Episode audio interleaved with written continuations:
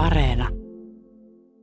Tämä paikka, missä tällä hetkellä olen, on Jyväskylän yliopiston päärakennus ja Jyväskylän yliopiston päärakennus on tietenkin osa Jyväskylän yliopiston seminaarin mäkiä ja tässä on seuranani Pirjo Vuorinen, joka on museotoimintojen päällikkö ja työpaikka on Jyväskylän yliopiston avoimen tiedon keskus. Menikö oikein? Kyllä, meni aivan oikein.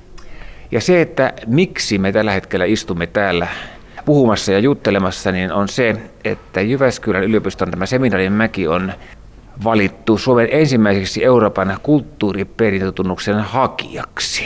Onko tämä suuri asia? Kyllä, tämä on todella suuri asia. Eli tämä Euroopan kulttuuriperintötunnus, niin tätähän on Euroopassa ollut jo vuodesta 2014 lähtien, ja siinä on 48 tunnusta on jo jaettu eri puolille Eurooppaa, muistaakseni 16 eri maahan. Ja Suomi on tähän liittynyt pikkuhiljaa. 2018 oli Euroopan kulttuuriperintövuosi, juhlavuosi, ja silloin Suomi sitten katsoi, että on luontevaa lähteä tähän, tähän mukaan. Ja tuota, nyt sitten järjestettiin museoviraston ja ministeriön johdolla ensimmäinen haku, ja, ja todellakin tässä haussa nyt sitten tänä vuonna me tässä viime kesän aikana se hakemus tehtiin ja tässä haku, haussa sitten me pääsimme Suomen ehdokkaaksi. Niin, tässä on ollut niin sanottuja kilpailevia kohteita, muun muassa Malmin lentoasema, Vanha Raahe. No nämä kaksi tästä nyt mainitsen. Mikä tämän seminaarin tekee sellaiseksi, että tästä tuli tämä hakijaehdokas? No ihan ehdottomasti se kerroksellisuus, eli tässä on valtavasti erilaisia kerrostumia, ja jos mietitään sitä nyt nimenomaan sen EHLn kautta, niin se, että tällä on hyvin vahva traditio nimenomaan koulutuksen ja koulutuksen historian kannalta, eli, ja, joka tulee sitten ihan niin kuin tähän päivään, kantaa tähän päivään todella monella tavalla. Eli, eli tässä, jos mietitään sitä, kun Uno Syngneus perusti Jyväskylään seminaarin tai, tai hänen esityksestään Jyväskylään perustettiin ensimmäinen opettajaseminaari. Se oli aikanaan jo äärettömän monella tavalla erinomaisen niin kuin uudistuksen haluinen paikka ja, ja, ja uraa uurtava paikka, jossa nimenomaan tasa-arvoisen koulutuksen malli toteutui. Ja sitähän me ollaan jatkettu koko Suomen koulutusjärjestelmässä ja myös Euroopan koulutusjärjestelmässä. Että sieltä Euroopan kauttahan ne mallit tänne silloin tulivat ja, ja, ja se on tässä se keskeinen juttu, että se traditio kantaa edelleenkin ja oli niin kuin mainiota tarjota tätä kohdetta sitten tuonne ehdokkaaksi. Sä oot Pirjo Vuorinen, mä huomaan aika innostunut tästä asiasta.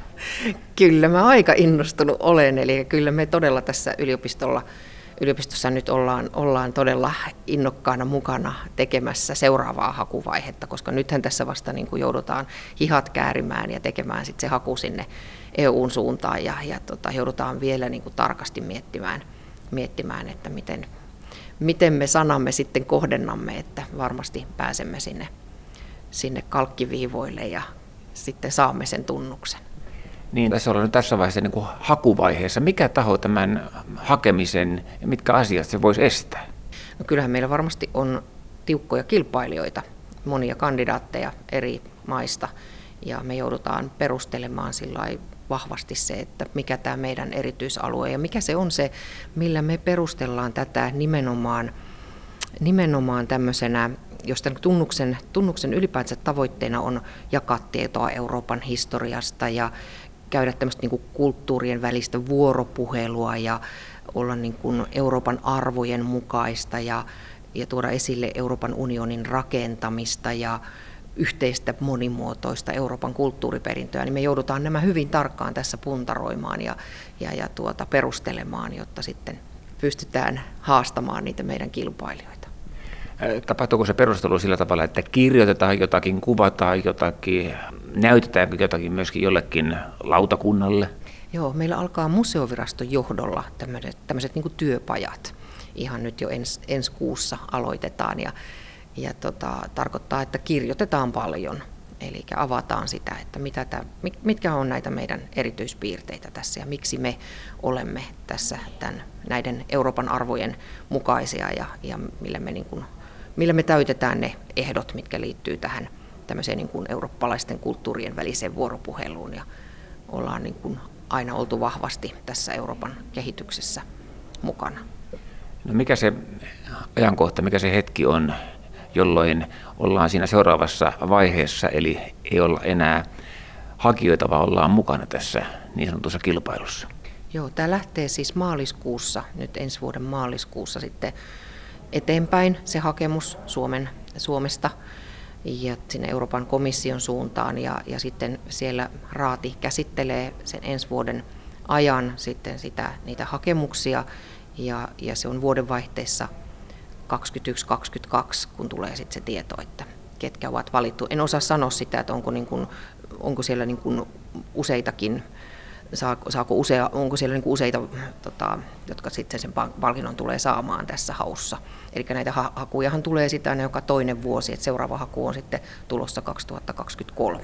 Kuinka suureksi tämä voi paisua sitten, jos tässä tullaan menestymään tällä Jyväskylän yliopiston seminaarimäen alueella? No kyllähän tällä tulee olemaan merkitystä ihan meidän oman yliopistomme kannalta. Seminaarimäki on hyvin keskeinen osa Jyväskylän yliopiston brändiä. Niin tämä on niin kuin meidän alumneille valtavan tärkeä asia, on meidän yhteistyökumppaneille tärkeä asia ja, ja se niin kuin näkyvyys, mitä tämä tulee lisäämään ihan nyt jo tässä, kun ollaan ehdokkaana, niin on päästy, päästy hyvin, hyvin esille. Niin nämä on, nämä on semmoisia keskeisiä asioita ja sitten kun se tunnus saadaan, niin varmasti mä luulen, että koulutuksen ja tutkimuksenkin kautta me voidaan tehdä monenlaisia rahoitushakemuksiakin liittyen sitten tähän kulttuuriympäristöön ja sen vaalimiseen. Meillä on yliopiston strategiassa kampuksen kulttuuriperintö ja kulttuuriympäristö hyvin tärkeällä sijalla. Eli se nousee, nousee meidän strategiassa esille, se on meidän strategisissa tavoitteissa. Ja kun me saadaan sille näkyvyyttä nyt tämän palkinnon kautta, niin se tulee myös olemaan merkittävä. Ihan viimeisenä kysymyksenä kysyn tässä vaiheessa sen, että kuinka monelta henkilöltä tämä nyt vaatii täyspäiväistä työtä tämän hakemuksen tekeminen ja tämä kaikki vaikuttaminen tästä sitten eteenpäin? No tota, kyllä tässä useita henkilöitä meitä tulee näissä työpajoissa työskentelemään.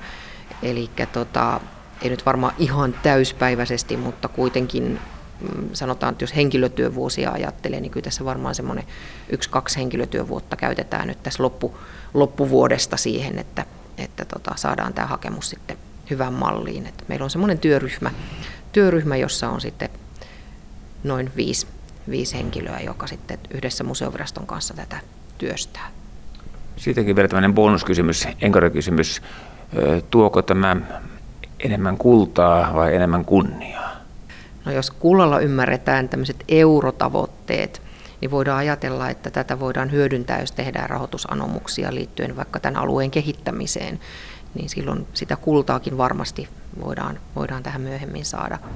Ja kunniahan tietysti ilman muuta tulee sen kautta, että jos tämä läpi menee, niin saadaan paljon kunniaa siihen, että, että näin hieno kohde on, on sitten sen tunnuksen saanut.